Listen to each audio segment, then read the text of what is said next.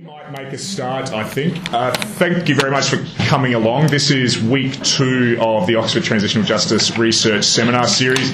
Um, my name's Phil Clark. Um, I'm an advisory board member for OTJR. But more importantly, it's a real honour this evening to have uh, Kirsten Ainley with us here today.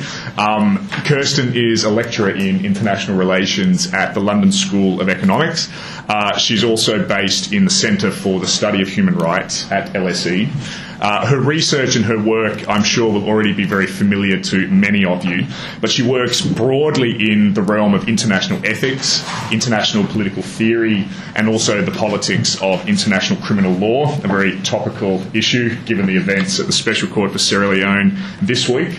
Um, many of you, I'm sure, will be familiar um, with Kirsten's co authored book, uh, Understanding International Relations, which came out with Palgrave a couple of years ago. This evening, she's going to speak on the topic of excesses of responsibility and the power of political approaches to accountability. Kirsten, it's uh, great to have you with us. Thanks. Thank you very much, Phil, and thank you everybody for coming. I see it's the sort of start of term enthusiasm, so I hope that's not too diminished by the time I finish talking. Um, what I wanted to talk to you about today was based on an argument that I made in a recent article on excesses of responsibility in situations of atrocity. Um, the piece was published in Ethics and International Affairs just before Christmas and has generated a reasonable amount of discussion from people getting in touch with me, not necessarily agreements, in fact, not a great deal of agreements. So I'm looking to push the piece a bit further into a book project. There seemed to me to be quite a lot once I started thinking about these issues um, that people were interested in and hadn't been explored. So, what I was going to do today is talk about the core arguments in the article and how I'm thinking about extending it into a wider project. Because it's such, at such an early stage, it means that I can pick your brains for ideas, both on whether it sounds like a feasible project at all, but also on how to, whether you can think of examples that I'm missing or should be added in, how to push some of this analysis further. And at the heart of what I'm doing is, is exploring accountability mechanisms, the mess that I think we're in in general on accountability at the moment, with a leaning towards law and, to, and courts uh, to adjudicate questions of responsibility, in particular to make them questions of criminal accountability, uh, and all of the different layers of accountability that are going on around that that don't fit well with the discourse of individual criminal responsibility. I, I want to look, and I'll talk uh, uh, more about this later, at a lot of these mechanisms. If I push this, the, the, article was much more of a conceptual piece that came up with a kind of recommendation at the end of it. Um, and I want to, uh, to push the empirical study a lot further if I do it, but by looking at actual accountability mechanisms and how uh, they work. So I start in the piece uh, by noting that through the 20th century we saw an unprecedented individualism, legalism, and criminalisation of responsibility in international relations start of the century, if any entity was held responsible for what we might now talk about as atrocity, uh, it was the state um, held politically responsible if uh, entities were held responsible at all. An incredible change through the 20th century of a lot of law being generated, a kind of internationalisation of criminal law and a criminalisation of international law. So we end up at the end of the 20th century with uh, various international criminal tribunals, hybrid tribunals, and so on, and an international criminal court. What I think um, we see now is a very common reaction uh, to news reports of what looks like atrocity, civil conflict, uh, are calls for accountability mechanisms of some kind. Lots, in general, lots of calls for trials. So you think about when the, the situation uh, uh, was deteriorating in Libya. Uh, last year, almost immediately there were calls for trials, and very quickly the situation was referred to the ICC, and very quickly the ICC acted. You also see in the text of documents like the Goldstones Commission's report on Gaza, um, uh, the report by the panel of experts set up to look at accountability in Sri Lanka, um, uh, this idea that we should be looking for individual accountability, that trials are somehow the epitome of accountability. That's what we should go for if we can find the individuals that are criminal uh, and prosecute them. But the shift of focus from collective political responsibility to individual criminal responsibility um, hasn't been without problems. What we see is, on the surface, in war crimes trials, attempts to hold individuals responsible for directly planning, commissioning, or executing international crimes. But a closer examination of the trials tells quite a different story. Defendants, in fact, are being tried for inherently collective actions. In general, they're being charged as being part of joint criminal enterprises There's also now a substantial interest in using um, existing but redeveloped law on state responsibility to hold states accountable for atrocities. So Bosnia and Herzegovina and Croatia have both sought to hold Serbia responsible for genocide at the ICJ. I argue that what this signals is there's a kind of, there are excesses of responsibility that aren't currently being mopped up within the war crimes trials regime that this regime can't capture. And I talk about part of the problem with this is that the system is based uh, on two assumptions, both of which I think are mistaken. One is that responsibility for war crimes or atrocity is principally a characteristic of individuals. And in order to end impunity, to end cycles of violence, and so on, these individuals should be held responsible for their crimes. The second assumption, which I think is also open to challenge, is that courts are the most appropriate institutions to adjudicate on questions of responsibility, to hold those responsible for harm to account. Criticisms that are made of other approaches are that they're political in the worst kinds of sense. So, unless you have a cause, you're going to have accountability mechanisms which are uh, tainted by partisanship and power that can't offer sufficiently robust protection of the innocent or punishment of the guilty. And the implication of uh, some of these arguments is that trials do this. Trials do provide uh, um, you know, good punishment, protection for the innocent. They don't have any power political uh, implications at all. Um, the assumptions are, are, widely accepted by those people um, who are seeking to bring justice. I've done quite a lot of interviews in the last few years with court staff, with prosecution lawyers, and so on. Not many people question these assumptions, and they find it quite hard now, maybe because I'm totally wrong, maybe because they find it quite hard, to see that JCE is particularly a joint criminal enterprise, and some of the other charges that you see in common at, at war crimes trials are effectively about collective action. They'd like to see, know, it's just, it's just a range of individuals, and they're all separable. They're just not separable sufficiently that we can charge them individually, we still have to charge them as part of this kind of joint criminal enterprise. We can't charge them without reference to others, but nevertheless, their responsibility is individual. Um, part, because of some of these problems, uh, I think that uh, criminal trials are very limited in the ability to respond to atrocity, and so what I do in that piece is, um, is propose a reinvigoration of notions of political responsibility to uh, be considered alongside notions of criminal responsibility. I'm not trying to say that trials should be scrapped, they don't do any work at all, they don't do any useful work at all, saying that they don't do all that we would like them to do, and when we try to use war crimes trials to encompass wider notions of accountability, that's the point at which they fail. And things I go on later to talk about in terms of joint criminal enterprises, when some of the charges of JC, particularly in the Special Court for Sierra Leone, um, uh, some of the, the way that this jurisprudence has been developed um, looks a lot like politics and it looks basically nothing like law. But I will get onto that later. Um, so in the first section, I uh, I talk about the, kind of the basis for uh, getting to a critique of trials is, uh, is to establish that there are excesses of responsibility. Establish that, and this is an incredible oversimplification, but I'm going to use it anyway, um, that in, in, in peacetime, if I kill my neighbour, who's Canadian, in order to steal his car, I'm guilty of his murder. And I might ask for certain things to be taken into account in mitigation in my sentence, uh, but I've killed my neighbour, steal his car, um, and I'm guilty of murder. If I kill my Canadian neighbour at a time when there is a policy from my government which is anti Canadian, when I believe that I might get away with killing my neighbour because he's Canadian, even though I want to steal his car, uh, or some part of my intention maybe to attack him because he's Canadian. I'm still responsible for his murder in a straightforward sense, but there's a lot of other actors that we would want to talk about as well. Who is generating the anti Canadian policy? Who's allowing it to come about? Who is turning a blind eye when, uh, when attacks on Canadians were made that allowed situations to escalate to murder? So I guess the, the heart of the argument is that responsibility isn't like a, a cake that you divide it up and there are certain pieces that once you start having more actors involved, everybody gets a smaller piece of the cake. Everybody's responsibility is somehow smaller. I think it's much more complicated than that, and I think we find that quite difficult to recognise. What courts do is simplify, what legal cases do in general is simplify. And when you simplify, you have to get rid of uh, a lot of the other actors that may have been tremendously important to a crime being able to, carry, uh, to be carried out the way that it was. So this is what I mean by excesses of responsibility. The kind of responsibility that courts cover cannot encompass all of the responsibility that we might like to look at if the purpose of courts is not just to administer punishment, uh, but it's to look at ways that uh, uh, uh violence and atrocity can be avoided in the future.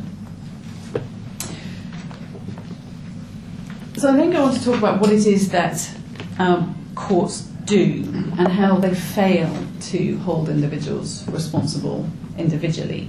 Um, and I look at three different doctrines the doctrine of command responsibility, the doctrine of joint criminal enterprise, um, and the doctrine of state responsibility. That's three doctrines that are quite commonly used.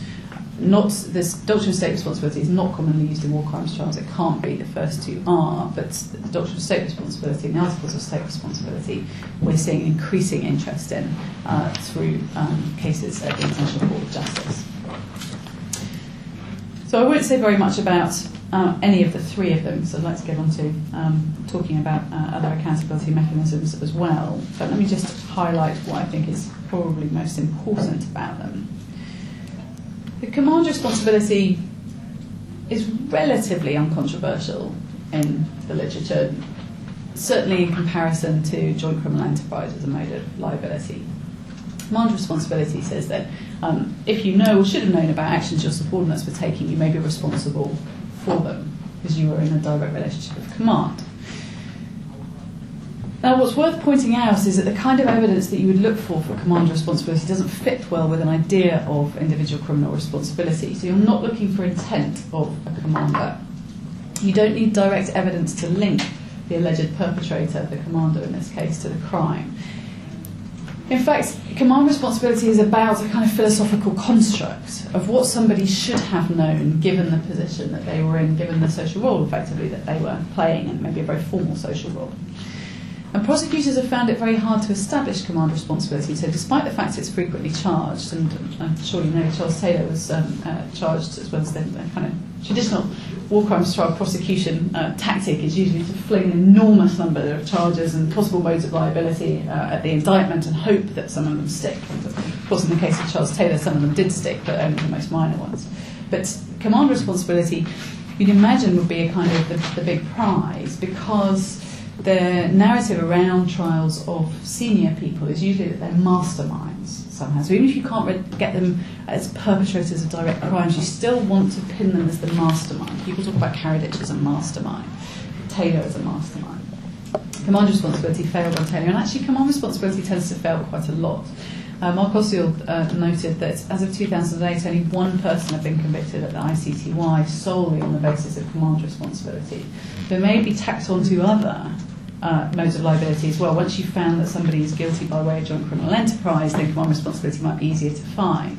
Um, but it is an uncontroversial, but actually not an altogether very successful doctrine. So I then talk about joint criminal enterprise, which is another way in which those who are charged as individually responsible at war crimes trials have their actions in the mix with other actions judged. And JCE um, under joint criminal enterprise, the defendant is found guilty of crimes committed by others as if they had committed them themselves. So the point is not that they are convicted for aiding and abetting, for assisting, for planning anything else. They're convicted as if they committed the murder or the rape themselves.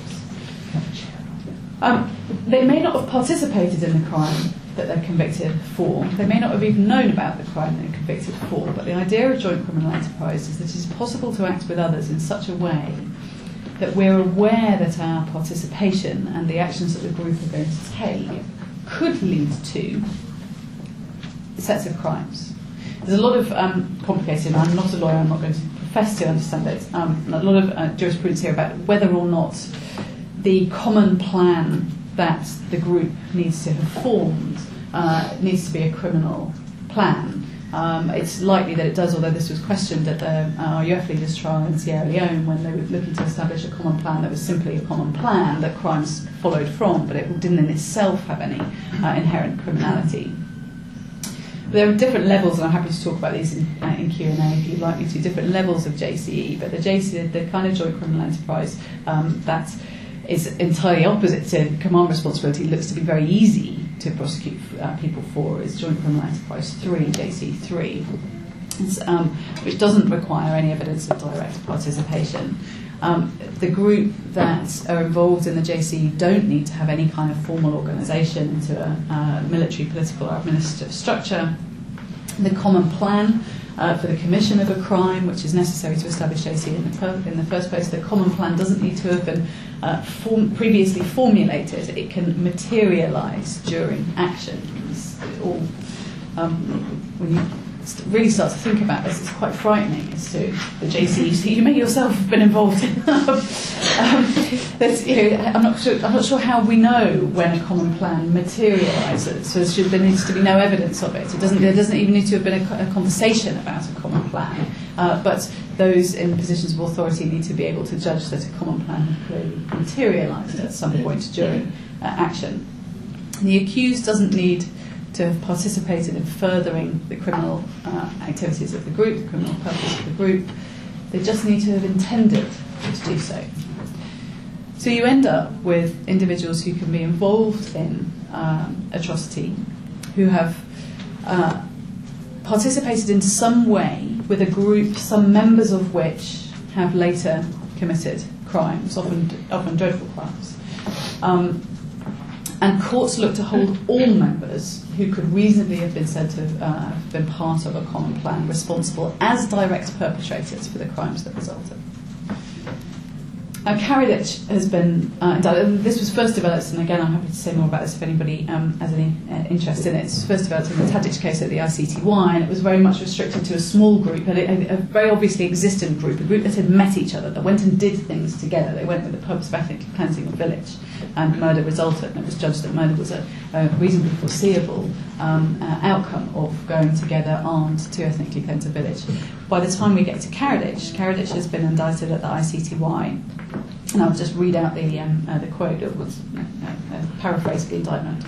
Uh, he's been indicted on the basis of his participation from October 1991 until November 1995 in a JC that had as its objective, so its common purpose, uh, the permanent removal of Bosnian Muslims and Bosnian Croats from Bosnian Serb claimed territory uh, in Bosnia and Herzegovina through crimes such as genocide, persecution, extermination, murder, deportation, and inhumane acts. The prosecutor has charged that Karadzic either shared the intent for the commission of the crimes with other members of the JCE, or shared an objective including at least the crimes of deportation and inhumane acts, um, but should be held responsible on the basis that the other acts were foreseeable by the JCE. And he shared these apparently uh, with some of the thousands of members of the JCE who are listed. So the, the, the Joint Criminal Enterprise, the group um, that committed the crime, also members of which committed the crimes for which prosecutors are seeking to hold Karadzic responsible, includes thousands of people. So now a, uh, a point where the doctrine of JCE is expanded uh, so significantly that it's not too difficult to get people prosecuted under it, but it's starting to look, as I said earlier, um, not a lot like law at all, but a lot like politics. Um, the, case of Augustine Gbao uh, in the RUF uh, trial at the Special Court for Sierra Leone uh, was very interesting in this regard. It's probably the most controversial decision, or the most controversial decision on joint criminal enterprise that I've come across. In the words of a dissenting judge, Bell was found guilty uh, of participation in a JC, a very serious JC. The words of the dissenting judge, he was found guilty of crimes that he did not intend, to which he did not significantly contribute, and which were not a reasonably foreseeable consequence of the crimes that he did intend. What Gbao, um, uh, from my memory, uh, was guilty of as direct perpetration of slapping a UN peacekeeper. Um, his convictions are very significantly um, uh, extend very significantly beyond this because of the doctrine of joint criminal enterprise. So we have these two doctrines that get used within uh, individual trials to try and uh, account for the fact that when we start to do, when we try and uh, hold people responsible individually, um, they, we find that uh, actions are much muckier and, and messier than that. I then look at the way that the articles of state responsibility have been used, and I'm going to skip through this. I look at the uh, case of um, the, in 2007 case where the ICJ found Serbia uh, guilty of failing to prevent the genocide uh, of 8,000 Bosnian Muslims at Srebrenica in 1995 and failing to punish the alleged perpetrators uh, or surrender them to the ICTY. It was the first time the court had ruled on the articles of state responsibility, and in general, it was a very uh, people were very underwhelmed by the ruling. Um, because the court didn't rule that, uh, that Serbia had committed genocide, that it was responsible as a state for genocide, uh, um, but it had violated an obligation to prevent genocide.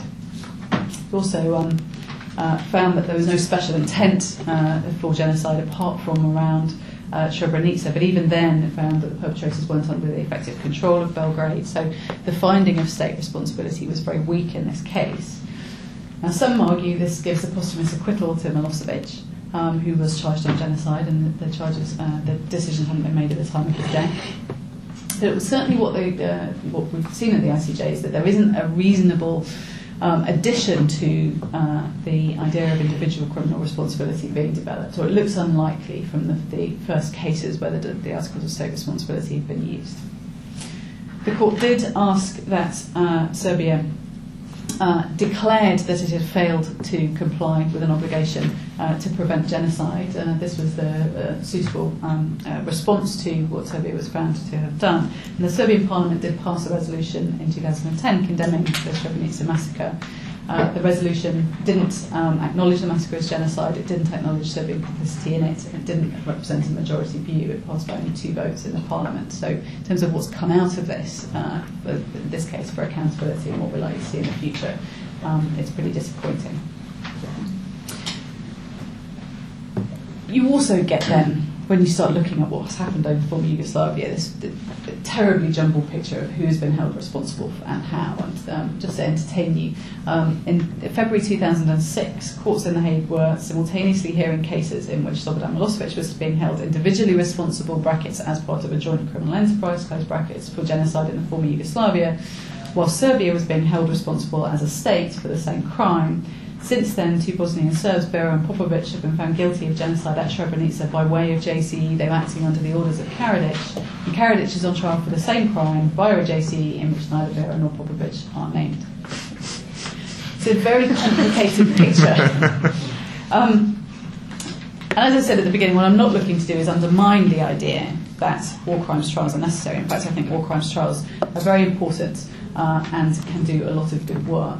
What I am looking to do is say that they're stretched now to a point of uh, being unable to adequately respond to uh, calls for accountability. And when they seek to do that, the kind of doctrines that have been developed uh, are not satisfactory as far as law is concerned. So from the beginning, I said that critics often say that me- uh, measures other than courts are political um, uh, and, uh, and they're unfair in some ways. Well, it looks quite a lot like trials when they're pushed to their extreme are, are also political and unfair. Now, as an aside, I would argue trials are always political, but I don't think that's a bad thing. I think they're political in the, the ways that we don't want them to be at the extremes. So, the current accountability regime, as well as being complex, um, doesn't include accountability consideration for many actors who are involved. So the example of the, uh, of, I mean, killing my Canadian neighbour for his car, uh, there are many people who might be, uh, we might want to hold accountable for uh, a situation in which that is possible.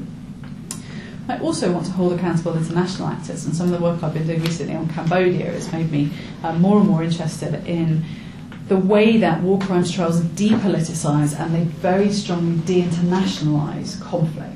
So defense lawyers for political leaders often want to call uh, foreign leaders, foreign militaries, to come to court to say that there was a, we were all talking about this. You wanted me to do this. You were supplying arms.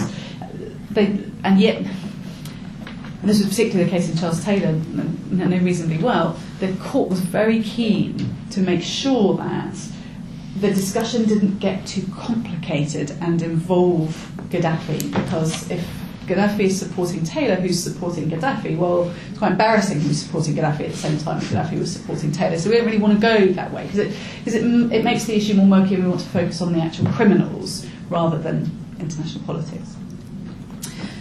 And yet, of course, international actors have lots of responsibility, um, not necessarily criminal responsibility, uh, but they have lots of responsibility for facilitating conditions of atrocity. And the situation in Cambodia is a perfect example. Huge numbers of international actors have managed to avoid any kind of accountability uh, for both enabling the Khmer Rouge period uh, and uh, for preventing accountability mechanisms in Cambodia for a very, very long time after they were being requested. They may not have principal responsibility, but they have responsibility which isn't being really looked at in, in any serious sense anyway. So, a group of actors who are missing uh, and accountability mechanisms that uh, don't seem to be working.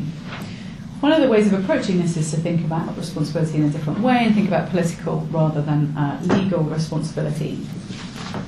Uh, and one of the ways to do this, and something I cut out a long discussion of when I published the article, and I'd like to put back in uh, if I do it as a book, uh, is through people like Jaspers and Arendt looking at, uh, political guilt or political responsibility, but also um, Bernard Williams has done some very interesting stuff on guilt versus shame. And it's a really useful insights on shame and atonement that are hard to fit into a narrative which focuses on crime and punishment.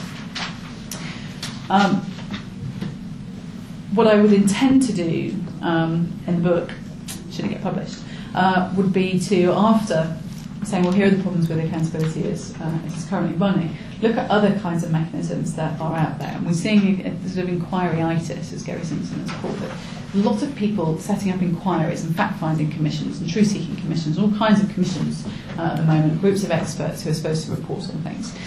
It's, um, it's a snowballing series of uh, commissions and groups and reports and so on. But I don't think, although I'm very happy to be creative and it would be nice to be basing this in the literature that exists, I don't think has been looked at very much.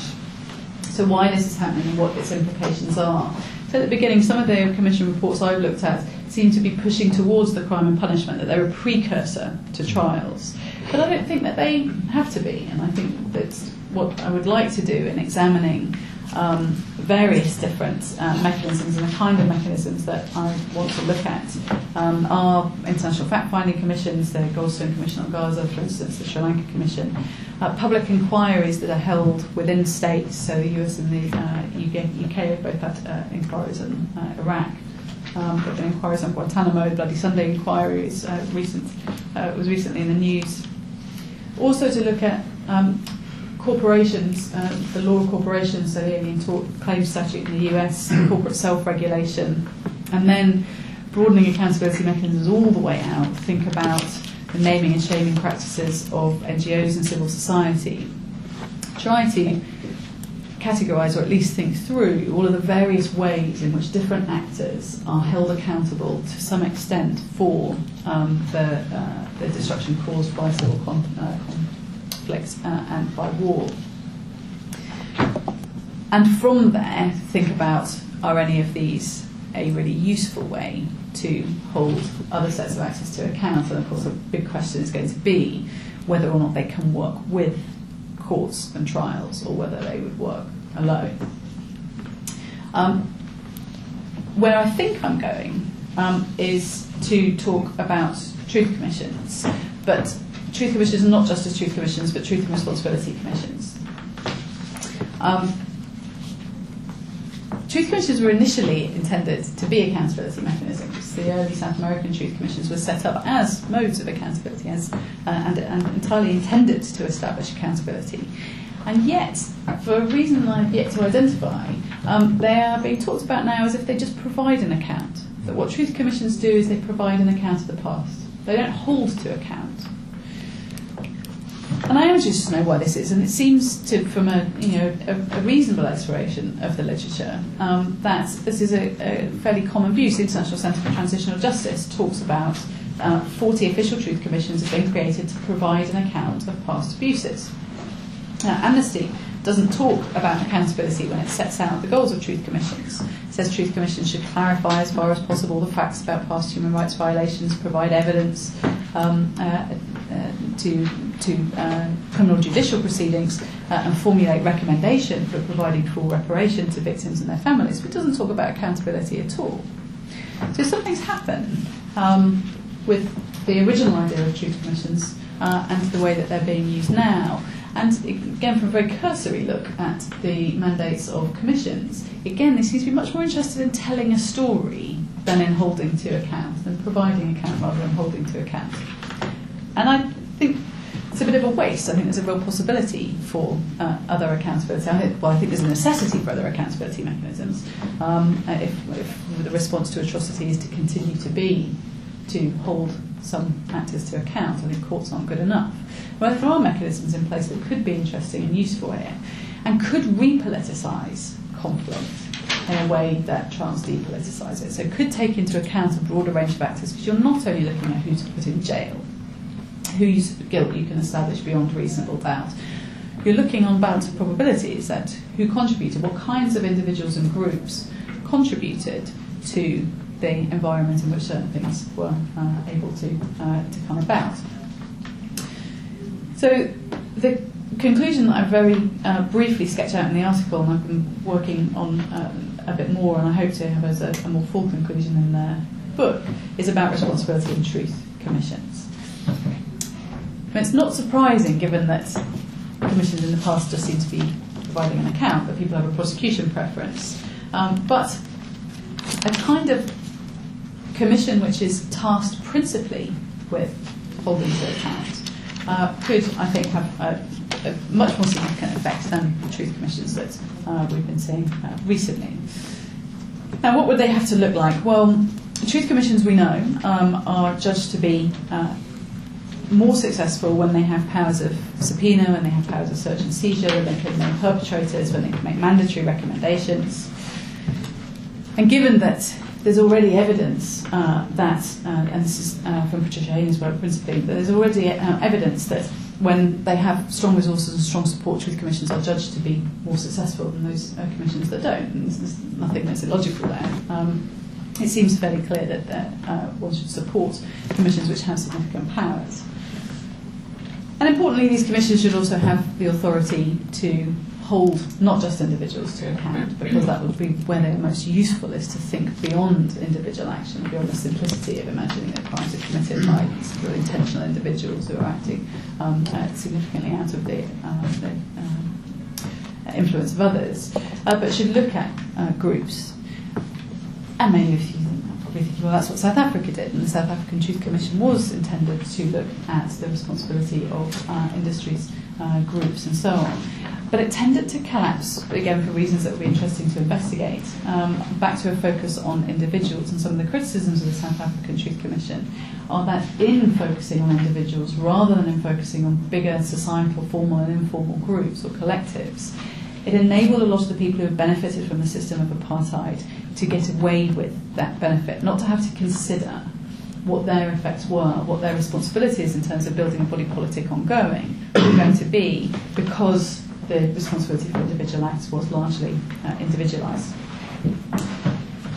So if we were to develop these kind of mechanisms, and, um, then I think the uh, making sure that they have a remit to cover um, a much more sophisticated range of actions and looking back at, which I've done some earlier work, um, political and philosophical ideas of responsibility, which uh, make the idea of the individual responsibility incredibly difficult to sustain anyway. It's a fiction, and we all know it's a fiction in courts. Um, that can be hard to sustain in these examples I've given. It's very hard to sustain philosophically. It's impossible to sustain um, a, a through and through idea of uh, individual responsibility um, and uh, acting largely un out of the influence of others or out of the control of others. So we could think about action in this way, in responsibility in this way, through commissions uh, then you, it enables us to think differently about what accountability is for, because you get to a discussion about rebuilding the body politic. And Iris Marion Young um, thinks about political responsibility in a way I find very attractive here. She talks about uh, the outcome of political responsibility is consisting, I'm quoting here, in watching our social institutions, monitoring their effects to make sure they're not grossly harmful, and maintaining organised public space where such watching and monitoring can occur, and citizens can speak publicly and support one another in their efforts to prevent suffering. Now, these goals are clearly not appropriate to courts. This is not what we should be asking war crimes trials to do. But I'm fairly convinced that they're very good goals to pursue. And it concerns me that we have an accountability uh, system in which those kinds of goals can't be pursued because they seem to me to be ones that are much more likely to avoid uh, conflict recurring in the future than simply uh, goal of imprisoning those who are found uh, to be individually guilty. So I've been talking, I think, for about 40 minutes. I might I can say a little something about atonement and the importance of it, but I will say it's important. Um, I can leave it there. I hope that if there's anything, it comes out in questions. Brilliant. Thanks very much.